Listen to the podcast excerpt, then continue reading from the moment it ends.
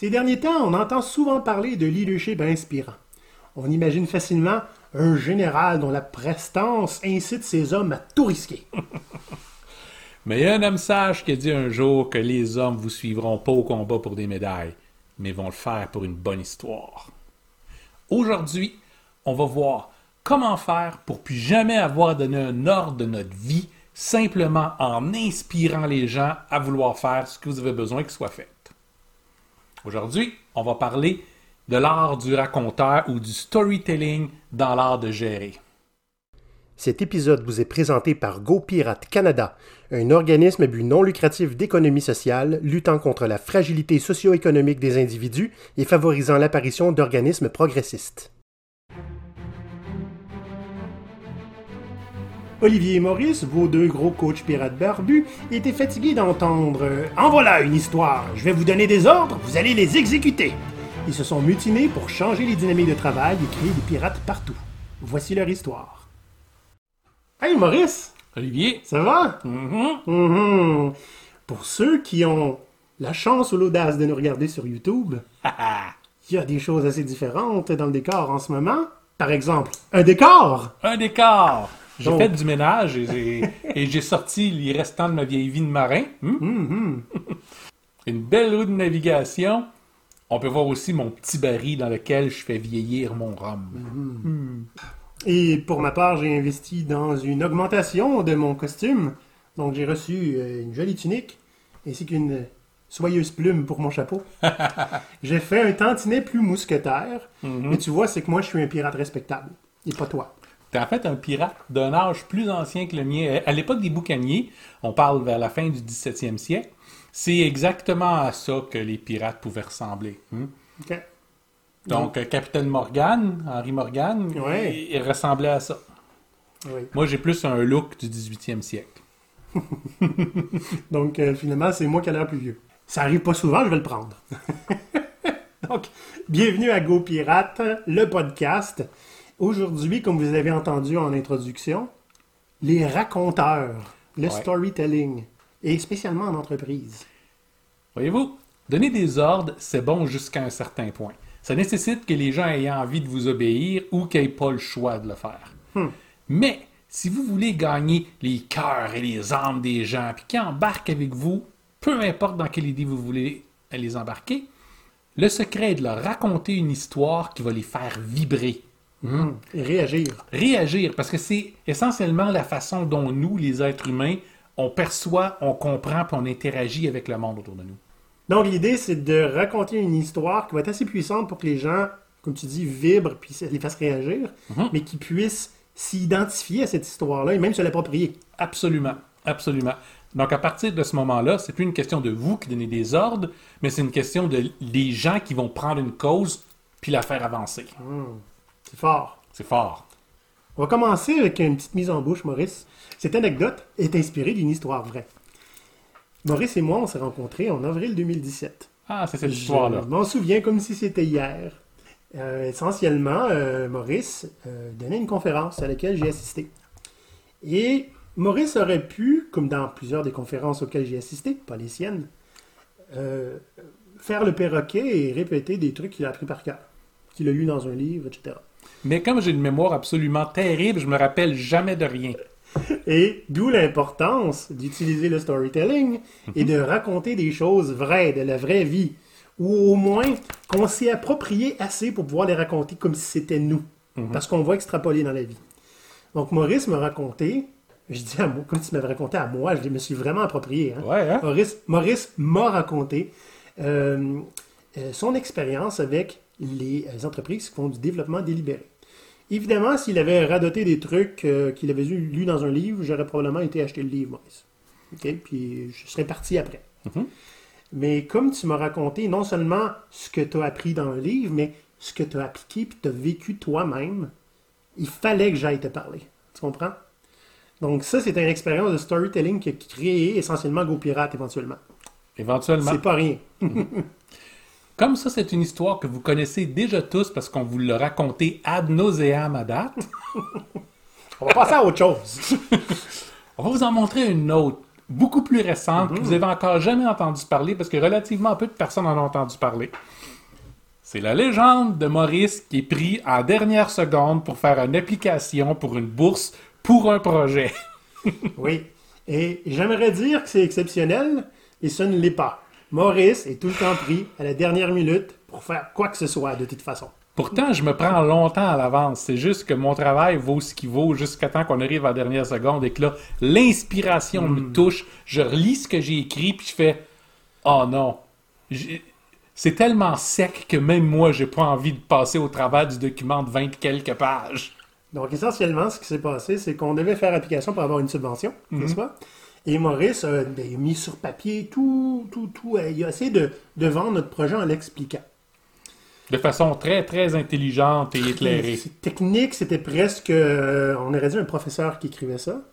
Et à un moment donné, Maurice, quand euh, va s'éventer le cerveau un petit peu, revient, a changé un petit peu de mood, il fait comme. Il n'y a aucun commun des mortels qui va comprendre quoi que ce soit dans ce que je dis. Bref, Je- 50% des choses de tout ce que je dis dans ma vie. Donc, ce qui est arrivé, c'est que Maurice a tout jeté à la poubelle, est reparti à neuf en se disant Je dois convaincre quelqu'un là. C'est la personne qui va accepter ou non de nous donner une subvention de plusieurs milliers de dollars. Donc, ce que j'ai fait, c'est que j'ai d'abord commencé par m'assurer que les gens soient indignés par un problème, leur présenter une solution qui est absolument évidente, puis continuer à en, en rajouter dessus pour qu'ils puissent se dire si jamais on ne finance pas ça, non seulement c'est impensable, mais qui est-ce qu'on est? Si on est des vrais êtres humains, on peut pas ne pas financer ça. Donc, en le relisant, j'essayais de me mettre à la place de la personne qui allait recevoir le document et je trouvais ça ignoble de ne pas subventionner ce projet. Fait que si jamais on n'a pas l'argent, ce qu'on va faire à partir de ce moment-là, c'est faire une vidéo spécifique pour ces gens-là où on va juste le faire. Franchement. Mais ça, c'est une façon, un bel exemple de comment on a réussi à utiliser une histoire, puis là, c'est pas une histoire en particulier, mais c'est comment amener les gens au travers d'une histoire qui ressentent des émotions de base, des émotions importantes, sont dans les émotions fondamentales qu'on a, puis après ça, qui leur donne une mission. Puis la mission là, est simple, donnez-nous l'argent que vous êtes payé pour nous donner. Mais ça devient tellement personnel, ça devient tellement glorieux de réussir à le faire, puis tellement, comme tu dis, ignoble de ne pas le faire, que s'ils décident de dire non, ils vont être pris pour se justifier, puis ils voudront pas se justifier à ça. Vous savez, on a fait un épisode de podcast où on racontait euh, des trucs sur comment convaincre quelqu'un. Et c'est essentiellement ce que tu as fait, c'est la troisième étape. Donc, c'est de rendre ça excessivement difficile de répondre non.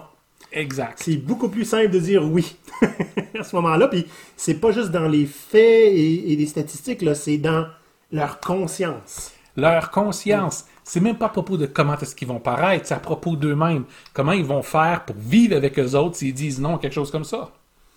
Donc Maurice, quand tu prends cette posture de raconteur-là, tu es excessivement efficace à quelques minutes de la date de tombée. Donc félicitations et merci pour ton beau travail. Merci. Comprenez que c'est parce que ça marche quelques minutes avant la date de tomber, puis tout le restant du temps, je suis trop endormi pour ça. Et puis, si jamais vous pensez que vous êtes euh, trop euh, débutant, disons, pour faire du storytelling, c'est assez simple. Il s'agit simplement d'utiliser une histoire qui vous est arrivée. Donc, partez de ce que vous connaissez, partez de ce que vous avez vécu. Euh, et puis, c'est essentiellement la plupart du storytelling que moi je fais. Donc, je raconte mes histoires à moi. Le trois quarts qui font Ouais, moi aussi j'ai vécu ça, euh, ils embarquent. Et ceux qui font comme de quoi ils parlent, lui, ben, tant pis pour eux. Vu la quantité de gens qui te suivent et puis qui t'écrivent, probablement que ça marche. Ça a l'air pas si. L'idée est simple. Tout le monde peut raconter une histoire. Tout le monde, en fait, on est tous des êtres humains, on est fait pour raconter des histoires. Vous savez, dans toutes les sociétés humaines, depuis le début, aussi primitives qu'elles qu'elles soient jusqu'à aujourd'hui, on a toujours eu une place importante pour les raconteurs. Ils ont changé de format avec le temps. Maintenant, on a Hollywood, hein? Mais le fait est, on est encore plein de raconteurs dans notre société. C'est comme ça qu'on a envie de percevoir le monde, parce que le monde est extrêmement complexe. Donc, habituellement, autour de nous, les gens qu'on va voir le plus comme des raconteurs, c'est soit un chef inspirant. Si vous avez déjà été inspiré par un, leader, par un chef, c'est pas par quelqu'un qui avait tendance à prendre une belle position puis avoir l'air glorieux. C'est quelqu'un qui était capable de dire quelque chose qui vous faisait réagir en dedans de vous. Un autre type de personnes qui, ont toujours eu à être des excellents raconteurs, c'est le prêtre, l'homme religieux, le chaman. OK?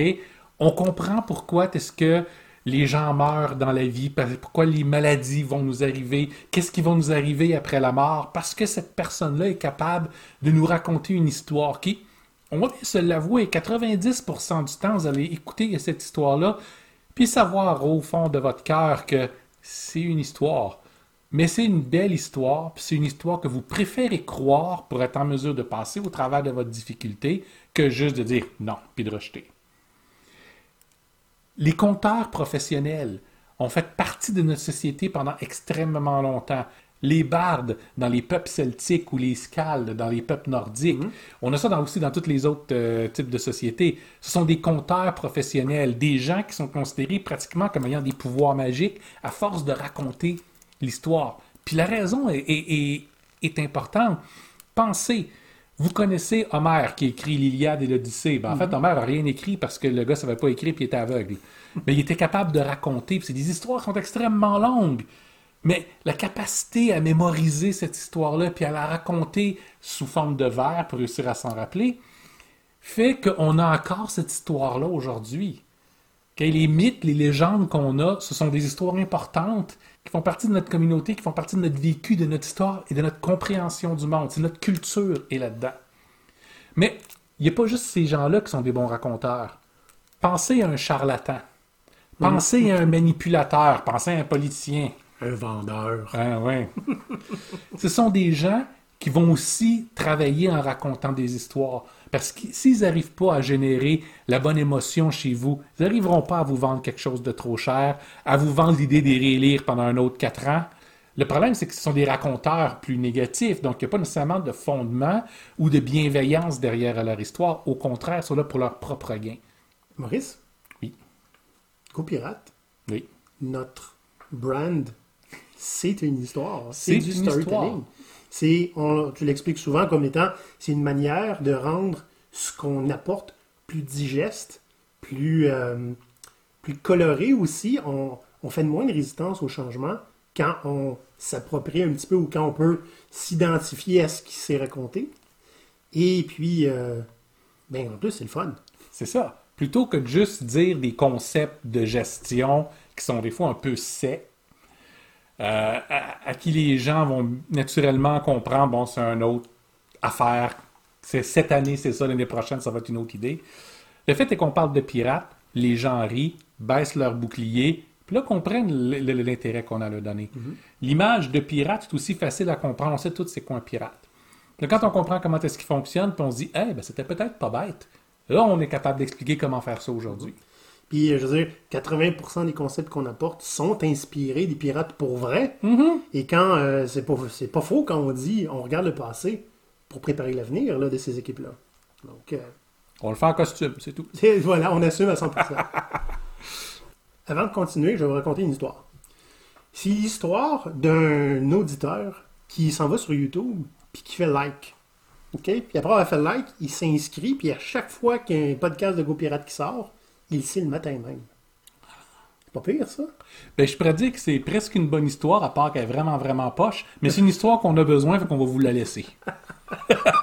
T'en as-tu une meilleure, genre, qui parle d'Apple Podcast puis des affaires de même? Euh, Spotify aussi. Il faudrait Ouais. mettre Spotify, la majeure partie du monde nous écoute par ça. On vous, on vous en parlera la prochaine fois. C'est ça. Vous savez quoi faire sinon. Extrapolez et faites-en votre propre histoire.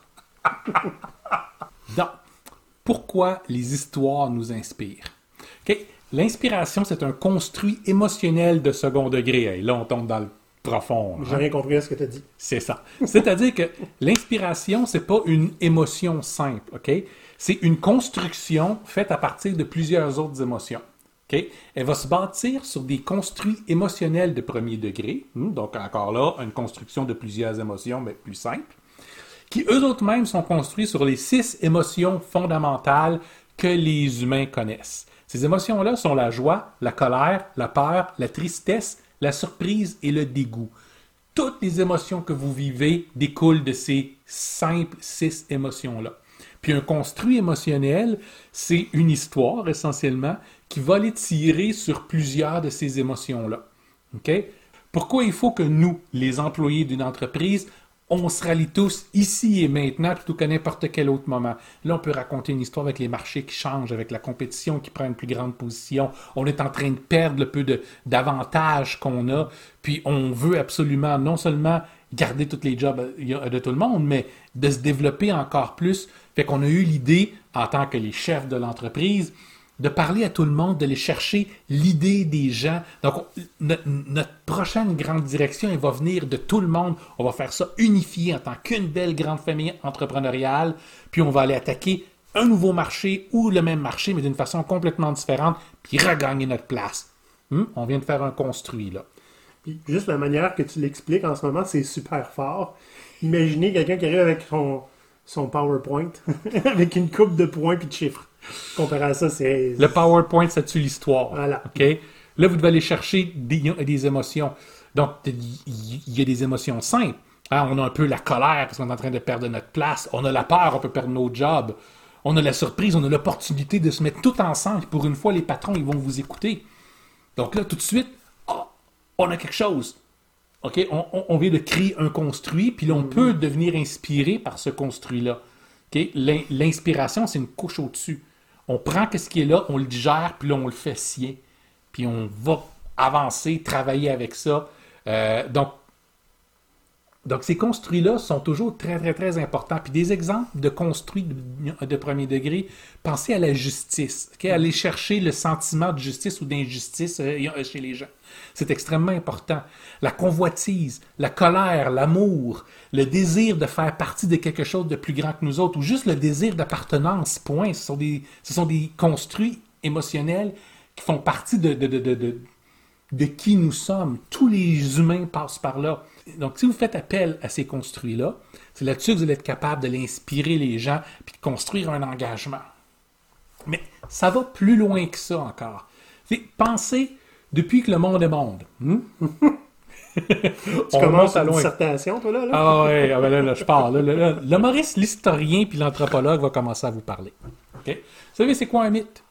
Un mythe, c'est une histoire. C'est une histoire que tout le monde sait qui n'est pas vraie. Okay? C'est pas important si elle est vraie ou pas un mythe, ça veut raconter quelque chose, ça veut expliquer quelque chose. Ça fait partie de comment les gens vont interpréter le monde. Encore là, je tiens à souligner de façon très très importante que les interlocuteurs du, du mythe, les gens qui l'écoutent, ok, vont pas nécessairement croire le mythe comme il est, parce que c'est pas important. Ça aide à définir leur réalité, puis à définir leur société. Et c'est ça qui est important. Hmm. On peut penser à la façon dont les religions euh, sont construites, avec quel discours ils vont avoir. Mais pensez de façon plus précise encore aux paraboles bibliques. Hmm? Jésus qui raconte une histoire pour faire comprendre quelque chose. Ou aux légendes de mise en garde.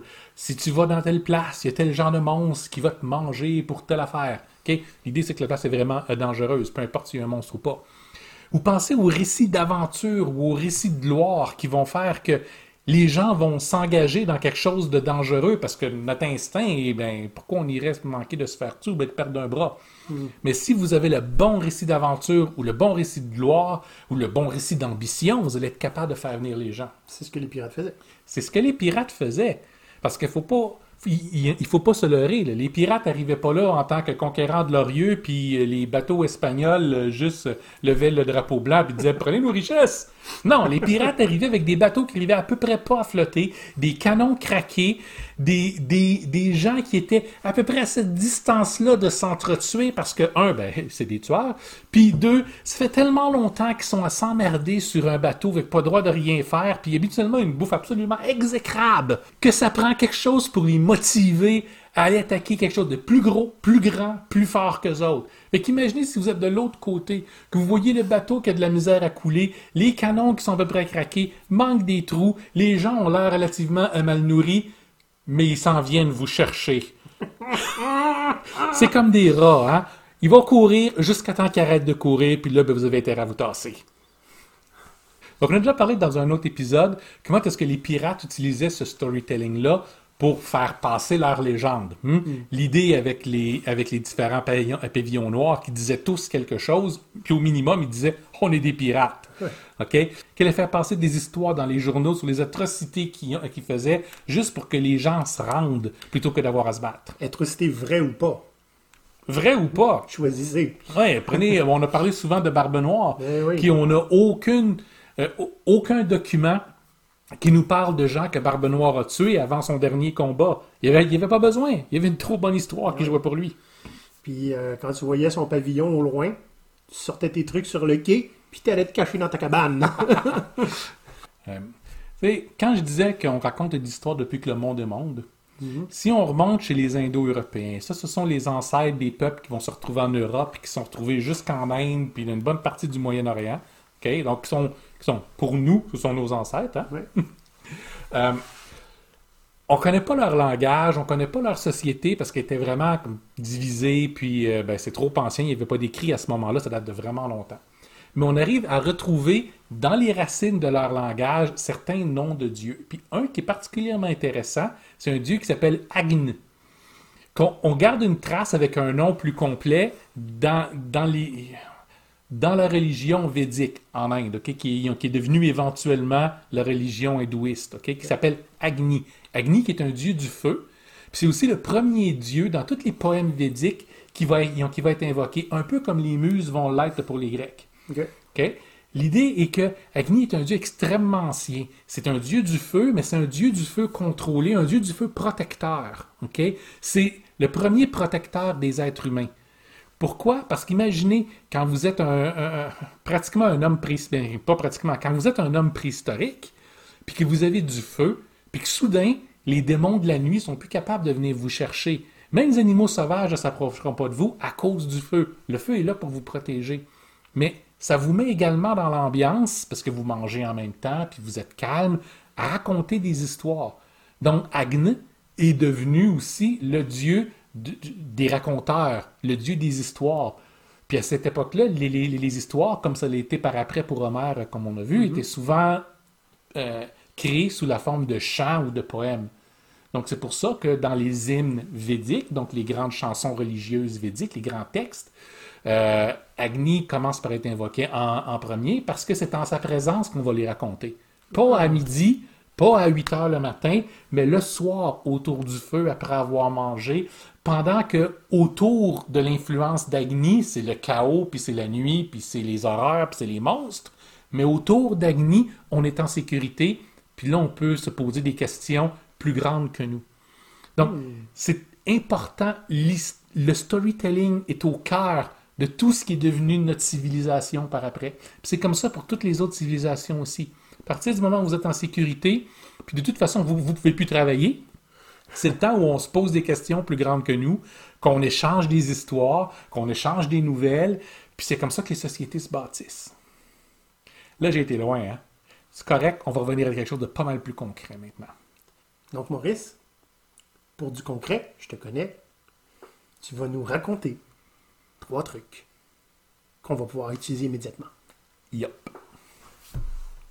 Premier truc que vous devez savoir, c'en est un qu'on vous répète tout le temps, Ad nauseam, là. ad nauseam, hein, jusqu'à temps qu'on en vomisse. une histoire, une bonne histoire, devrait jamais être à propos de vous. Même si ça raconte vos propres aventures, devrait jamais être à propos de vous. Dans la mesure du possible, mettez-la à propos de la personne qui vous écoute, mais sinon à propos d'un groupe ou d'une personne qui va être chère à la personne qui vous écoute. La raison à ça est simple. Tout le monde se fout de vous. OK? Tout le monde sait c'est quoi un manipulateur. Tout le monde sait c'est quoi quelqu'un qui essaie de tirer la couverte de son côté. hmm? Si vous faites une histoire qui est à propos de vous, c'est clair que c'est ça que vous faites. Mais si l'histoire n'est pas à propos de vous, là, elle devient plus... euh, elle a une place dans l'univers. Puis là, on peut se décider, est-ce qu'on veut se rattacher à cette place-là ou pas. Donc ça, c'est le premier truc. Vos histoires devraient jamais être à propos de vous. Essayez de les faire à propos de quelque chose qui, auquel les gens tiennent. Ouais, c'est quelque chose qui est rassembleur. Dans un contexte de travail, ben soit vous parlez à un type de clientèle qui a un besoin particulier, vous parlez de l'entreprise laquelle vous travaillez toutes, qui est votre gang-pain, vous parlez des familles des gens à qui vous parlez, Donc, ce sont tous des choses avec lesquelles ils vont être capables de, de s'identifier. Deuxième truc, très important. N'oubliez pas euh, euh, euh, ce qu'on a dit. Il y a six émotions fondamentales. Faites appel à ces émotions-là. Créez des construits de premier degré. hmm? Essayez d'aller chercher leur indignation, leur passion, leur but, leur, motivation avec ça. Utilisez ça au cœur de vos histoires. Des fois, juste les émotions fondamentales, c'est suffisant. Aller chercher leur tristesse ou leur joie. Mais on est des êtres plus sophistiqués que ça. Ça Ouais. marche bien avec les enfants, avec les adultes, c'est plus difficile. Aller chercher des construits. Qu'est-ce qu'aller chercher leur passion ou leurs indignations, ou même pas la peur, mais juste l'inquiétude. OK? Travaillez avec ça. Et c'est comme ça que vous allez réussir à les inspirer. Excuse-moi, Maurice, je peux t'interrompre? Tu peux m'interrompre, vas-y. Oui, j'allais dire, euh, tu sais, donc faire appel à un construit, là, spécialement celui de l'indignation. Mhm. Il paraît qu'on est bon là-dedans. Voilà, j'ai fini mon intervention. Ben, en fait, vous, en tant qu'auditoire, vous devez le savoir. Le nombre de fois qu'on dit des énormités, de choses qui se passent en entreprise, puis que votre réaction, puis vous nous écrivez pour nous le dire, c'est « Ouah, ça me choque! » Mais on le fait par exprès. on sait qu'est-ce que ça donne. Maintenant, troisième euh, truc. Rendez votre histoire pour que ce soit inacceptable de ne pas prendre action. Pas que les gens sont obligés de le faire. Laissez ça à leur conscience. Mais si tu es quelqu'un de bon ou de courageux ou d'honorable ou peu importe sur quelle émotion vous essayez ou bien quel construit vous essayez d'aller jouer, faut que ce soit leur choix, mais en même temps, il faut pas qu'il y en aille. Si vous voulez que ces gens-là soient pris par leur propre courage, hmm, puis disent il faut que j'aille intervenir, créer une situation dans laquelle ne pas intervenir, s'ils décident de ne pas le faire, va uniquement indiquer qu'ils ne sont pas courageux. Là, tu n'as pas le choix. Là, là c'est ton courage, ton honneur est en jeu. Tu vas y aller.